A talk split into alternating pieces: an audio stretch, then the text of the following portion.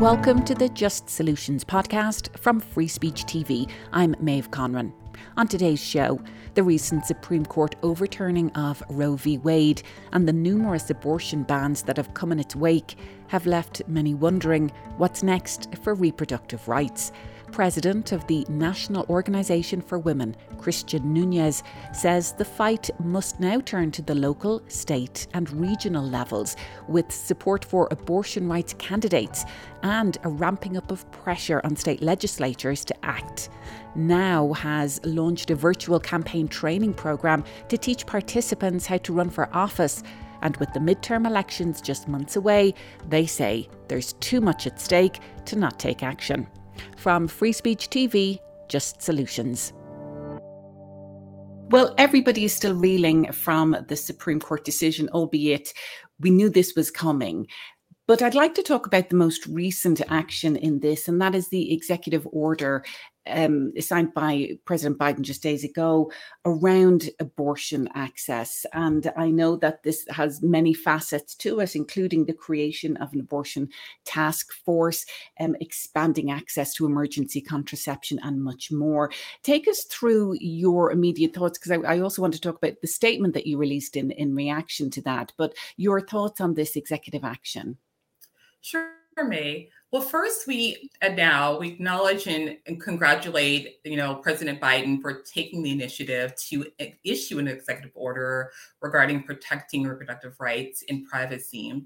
Um, it's a great first step, and we're excited about that. This first step of the executive order discusses protecting privacy with the HIPAA.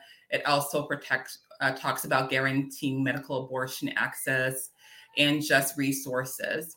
But what we know is that for sure, if you know, Roe and reproductive rights and abortion access is not codified into federal legislation, it will can be, continue to be a, a fight for everyone in states. And so we need to do more than just a step. We need like immediate implementation, make sure we're protecting those rights of uh, persons who can become pregnant. Well, your statement in response to that executive action said pretty much that that no executive action can restore the protections that the Supreme Court has taken away. We need a new Congress. Now, to that end, of course, we are in an important midterm election year. Now has actually launched, and, and this has been going on for a while, this uh, virtual program to encourage women to run for office. Take us through this because I want to talk about how we do get a new Congress and how do we encourage candidates who will have reproductive rights as central to their platform. How do we get them running and potentially elected into office? Sure. Well, when I say elect a new Congress, what we're speaking about, and what I'm particularly speaking about, is the fact that we have to make sure that the Congress that we are electing is going to have our rights and interests at stake, and they are going to uphold those rights and interests every time they take a vote. Um, what we've seen the last few years is that that has not always happened. So, electing a new Congress is making sure that we are electing candidates um, that are going to become elected officials who will value reproductive rights, who will value the privacy and protection of individuals, who will value constituents' uh, needs to live fully sustainable, safe lives. Um, these these abortion bans are not only affecting reproductive rights and justice; they're also causing economic injustice and racial injustice. So we want to make sure that we are electing a new Congress who's going to look at this from an intersectional perspective and look at how it totally affects the whole person and going to make sure they're going to elect and put forth and stand for us every day and every single time in Congress. We've had the midterms in several states, uh, some other states still yet to have uh, not the midterms, but rather the primaries.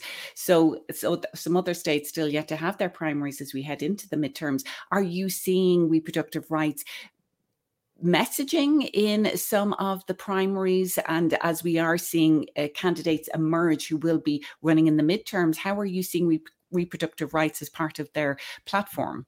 Sure. So it's two ways that we are seeing this. We are what through our running program we are training candidates to make sure that they're including that messaging and understand how it's important to include that messaging uh, when they are running for office. And as we're vetting at the federal level with our federal pac we're looking for candidates who are actually making sure they were speaking clearly and loudly about reproductive access. We're seeing a lot of them speak out. The ones who are running for reelection who voted consistently on um, supporting, you know, Roe, they are speaking out. We're making, we're seeing that in their messaging. And for those who are coming forth, they're making commitments to be uh, pro reproductive rights and justice advocates um, if they are elected. So it's important that we understand how this affects everyone and everyone's making sure that they are acknowledging their commitments or their plans to be committed. Um, if they're going to be feminist progressive candidates, you know, we're looking for that and looking for that language. Tell us how you are actually supporting these candidates because you have these virtual meetings that you are encouraging people to run for office, this Run Now program. But what are you hearing from people who maybe want to serve their community, but at the same time are very concerned about what a toxic space our political life has, has become? Tell us who you are hoping will step into these spaces and what you're hearing from them. Yes, our Run Now program is actually a program where we partner with other organizations who've been doing this work for a very long time, helping candidates get elected. So we're not trying to recreate the wheel, we're trying to partner to expand our reach. And then through that, what we do is we not only train individuals who want to run for office, but we also train individuals who want to be campaign operatives, who want to be campaign managers and serve on those campaigns, because that is just as important.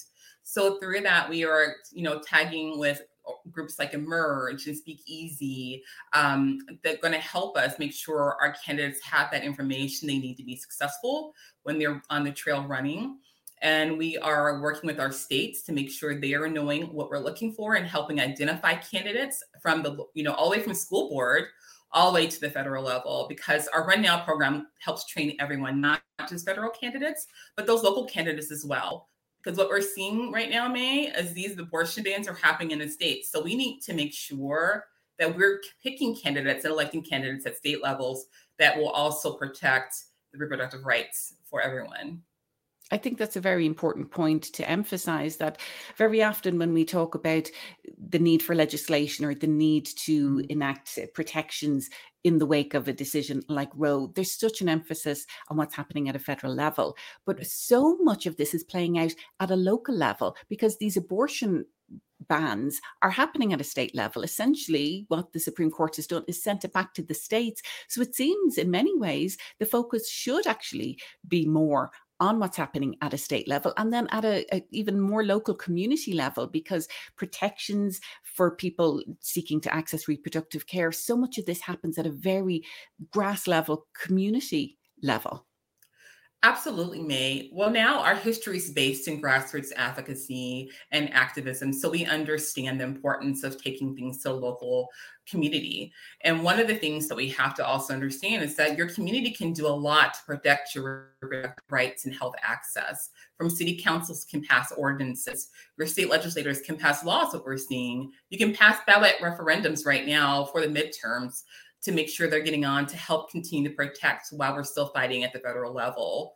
So states are extremely important because that's where your life is affected every single day. That has a firsthand.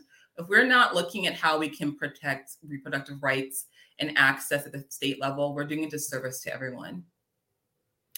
I think that's a really important message because I think there's a real sense of disempowerment that can happen when we're seeing inaction at a federal level and we're seeing these major decisions coming down from the Supreme Court. I think there are people who feel a real sense of helplessness, but if we focus on what can happen effectively at a local level that can really empower people, is that something that you've you've seen?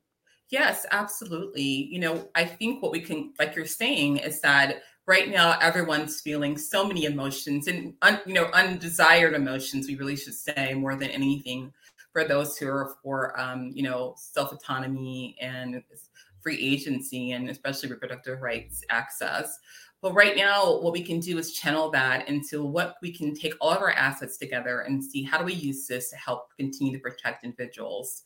So that can be letter writing that can be contacting your local state legislators that can be phone banking that could be helping with GOTV getting off the vote to get more people registered to vote who we know will support the type of candidates we need to be elected into office at the state level and the federal level. So there are a lot of things that we can do. It could also be really important too, is funding abortion care funds for those people who need access, who are most most likely going to be affected. You know, we know in persons of poverty are most likely going to be feel the full brunt of this. So contributing to abortion funds, you know, helping be escorts at clinics that are still existing. All these things are important steps where you can turn your emotions and your feelings of despair into a way to be acting of activism and also be able to be helpful for someone who really needs that help. It's interesting that we are seeing people reaching across state lines obviously now because it's we have essentially a patchwork quilt of uh, reproductive rights where one state has one set of rights and another state has uh, total bans in place. But we're also seeing these connections happening internationally because abortion rights activists in other countries are now reaching out to the US in this reversal of what we have had over the decades, where activists in Latin America that have had very successful campaigns there are now reaching back to the US to say, How can we now support you? You mm. supported us for many years. We want to support your efforts now around abortion access. What are your thoughts on that? How this is actually a global issue, and, and also reports coming out that we are seeing the same elements that have uh, led the way around abortion bans here in the US, with their sights set on these countries that have overturned abortion bans, whether it's in Latin America, countries like Colombia, Argentina, or Mexico, or countries in Europe like Ireland, which uh, repealed its very uh, strict abortion ban by a vote of the people. There were reports there that the same groups that have led the the, the path to abortion bans in the US now have their sights set there. So, how can we create this international movement around reproductive rights? Well, you know, I feel like reproductive rights has always been an international movement. You know, abortion access has always been global. And what we know is a lot of states and um, and a lot of country, actually a lot of countries, have had abortion access and seen it as healthcare that have you know had less resources and access in the United States of America, and they see abortion as healthcare, and it's really important that I point that out because it's time that I'm, you know, the United States of America also sees it, and I think I'm I'm, I'm really excited to see that so many um, countries globally are coming on to support us in this fight because this is a movement of solidarity. We have to all come together recognizing the importance of sticking together and not working in silos so we can protect everyone's reproductive rights. Just as you mentioned, you know, these these extremists are coming for everyone and they've moved from states now trying to go globally because it is about power and control. And we have to do everything we can to be in solidarity, working, you know, coordinated efforts to protect reproductive rights and health access and freedoms for everyone, no matter what their what area of the town they live in, what their zip code is, or what country they reside in. I'd like to talk a little bit more about that, that how to frame this as very much a health issue. And in fact, President Biden has uh, made reference to this about abortion, uh, the abortion bans being a public health crisis. When we look at what has happened in some of those other countries that have very strict Catholic countries that had very, very strict abortion laws that have now repealed some of them, I mentioned them Colombia, Argentina, Mexico, mm-hmm. a lot of their messaging was health as opposed to privacy, which is what the foundation of abortion laws here in this country seem to be. I mean, the essence of Roe was a privacy issue. And even in this latest executive action by President Biden, he talks about privacy. What if we reframed all of this as a public health issue and acknowledge on a public platform that women will still have abortions, but it won't be safe and it won't be healthy? And it's the poor and the, the marginalized women and pregnant people that will suffer. So, how do we frame this as a public health issue? It's really important that we re- reframe this as a public health issue because it truly is. There are women and pregnant persons right now that are dying because of these bans, and they're dying for lack of access. There are pharmacists who are not prescribing medications that are helpful for not just persons who are pregnant, but persons with autoimmune diseases and cancer because those those pills that can also be listed as abortifacient pills that can induce abortion. So they are being restricted from releasing and prescribing those pills. They're fear of losing their license and possibly, and what's happening is until people with cancer, people with autoimmune diseases are now also having to face consequences, which is going to be debilitating for their health and standing. There, are, a lot of these laws don't have, you know, um, solutions for you know um, incest or rape or child tra- you know child trafficking or human trafficking or any of these things and we're not looking at how this has a whole impact on the women. And when you think about uh, you know we're not looking at science we're looking at control. So this has to be reframed on the true facts of what happens you know with health and the impacts this will have on the health of a person and take it away from a religion or a privacy or any other thing. This is about making sure we are keeping lives um, healthy and well and not putting more health trauma or violence on a person because we decide we want to try to control them. And it really needs to shift in frame so we can, because the same people, Black and Brown people, people suffering from poverty, disabled, immigrants are going to be the main ones who are directly impacted by this more than ever, or they're already dealing with health disparities in the healthcare system, anyways. Christian Nunes is the president of the National Organisation for Women. You can find out more about their work and their virtual campaign training programme at their website now.org. And you can find out more about Just Solutions and watch past episodes at our website, freespeech.org. Chris, just to, you know, further delve into that issue around health, many of these abortion bans, well, some of them have exemptions for the health of the woman, but we're already hearing reports from medical professionals saying, well, we are almost paralyzed when we have a situation where we know a woman's health is at risk, but we have to let it go to a point where she's almost near death, whether this is in an ectopic pregnancy or, you know, some other life and death health situation related to pregnancy. And so even when those who who are against abortion say, well, we have exemptions, you know, to protect the health of the woman. That is not playing out in reality. And we're already hearing reports of that from different states. And a woman shouldn't have to get to near death in order for the exemption to take place. And I think it's important to understand why are we jeopardizing women's lives in order to get to place what how are we saving lives? If we're we're talking about saving lives this is not saving lives to put a woman in a place or pregnant person in a place where we are waiting for them to get near death before we intervene. It is inhumane and we must do something to stop that. So we have to continue to fight to change and fight against this and we have to continue to fight to make sure that we are protecting reproductive rights and healthcare access at all costs. We cannot afford this to happen we cannot afford for people to feel and live in fear for making decisions for their own bodies. This is just not okay. We have to continue to push for it.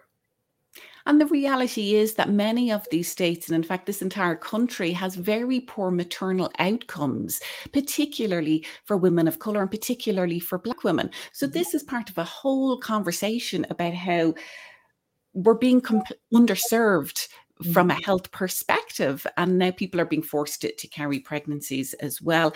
And we've talked a lot about this, and I'd like I'd love uh, to talk more with you about this as the youngest person of color to lead now you have a very unique perspective on this.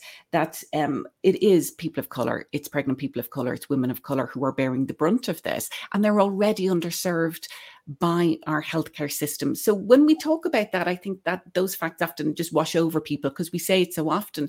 But from your perspective what does that look like? How is this playing out that poor marginalized and people of color are bearing the brunt of these abortion laws it's an everyday occurrence. It's an everyday experience. Um, I myself have a three-year-old, and I had him at eight months, and I had to go in for an emergency, um, you know, for emergencies, um, uh, emergency situation um, due to some medical issues. And I know when I first went in complaining, they ignored me. You know, I have insurance. I had my own business.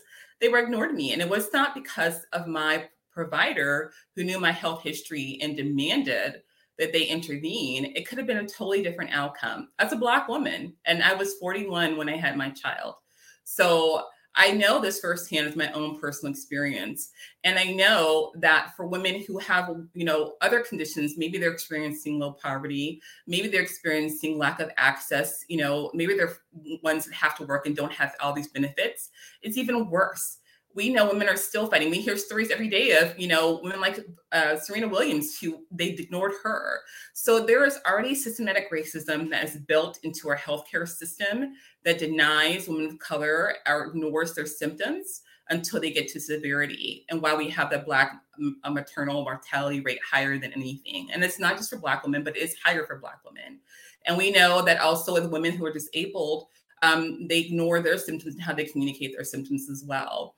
So this is an extreme problem we're looking at, and we really have to make sure if we are not providing resources and access. Um, we also know in rural communities, right? Rural communities, they have some people have to drive hundreds of miles to see OBGYN, which put them at more risk as well to getting adequate maternal and care when they're pregnant. So I think we have to look at really how this plays out. We're not providing more resources.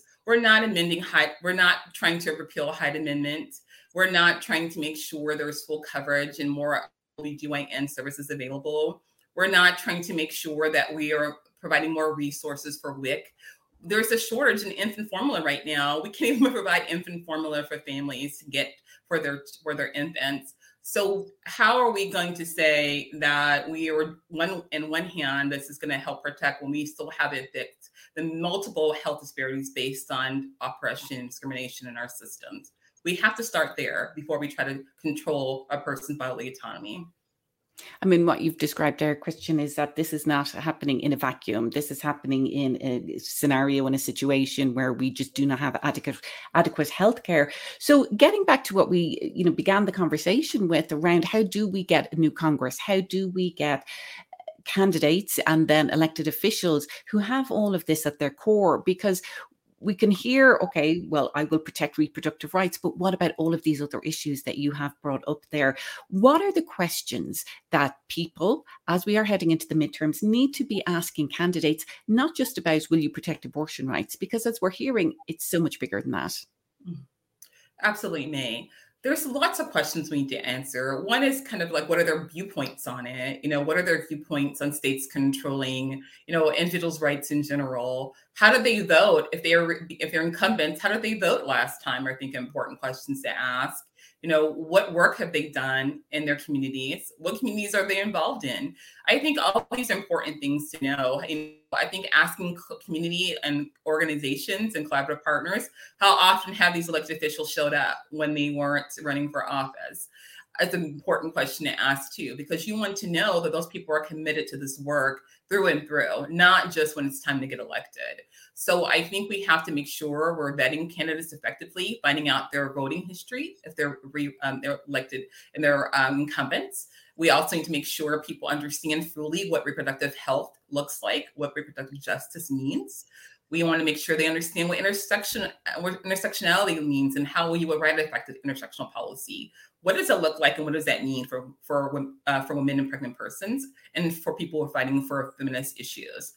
And we want to make sure they are truly feminist and progressive candidates. It's not just signing a checkbox and saying, I am. How have you shown this in your work? The true commitment shows in your work and your actions, not just your words. And then for people who may be watching who have been energized or enraged, but activated by what's been happening, and they maybe want to find some avenue into politics we mentioned there you are running those virtual meetings for Run Now in partnership with many other groups. But what questions should people ask themselves if that this they feel that this is something that they can contribute to, if they feel that they can run for some type of office? Absolutely. I think if you feel that you can run for office, then you you should go for it. I think you want to make sure that you're clear on why you're running. Um, because that's going to be important. And once you figure out why you're running, I think you need to get the education about what it means to run for office. Educating yourself is always the first step. And then finding out resources, maybe talking to other elected officials and getting an idea what it looks like. And also then taking some classes like this training program Run Now is a perfect place to learn um, how you can get the information you need to run an effective and successful campaign for women's rights and feminists and things like that. So I think the first step is, you know, doing your own self-analysis, making sure you're running for the right reasons. And you can do that. And then second, reaching out and talking to individuals. And third, you know, signing up for programs like Run Now that can be very helpful for you to train you and give you the tools and information you need to be and run a successful campaign, um, either as a campaign operative or as an elected official. And I think that's important to mention as well. There are lots of ways to be in a supporting role when it comes to these issues if you don't feel I can run for office myself, there are many, many other opportunities to support other folk. But in the last couple of minutes that we have, Christian, of course, there's been so much focus on what's happened recently with the overturning of Roe. What are some of the other major issues that now is working towards? What are some of the other campaigns that you have, but also that you want candidates and uh, people running for office to pay attention to? Sure. So we have six core issues that we focus on constitutional equality, reproductive rights and justice, racial justice, economic justice, ending violence against women, and LGBTQIA plus issues. Those are our six core issues. So throughout the year, we consistently cover those issues in our campaigns. And we try to make sure that we are doing that from an intersectional perspective on all of our core issues. So we're covering all those different ways it affects those communities. Right now, we are really focused on, of course, electing uh, candidates for this midterm. Um, voting rights is an important campaign for us, and economic justice due to the pandemic and shecession that's happened, and just getting women in a place of having economic recovery. Um, and as well as like that includes child care tax credits, paid uh, paid uh, and family medical leave act, as well as the Pregnancy Fairness Act.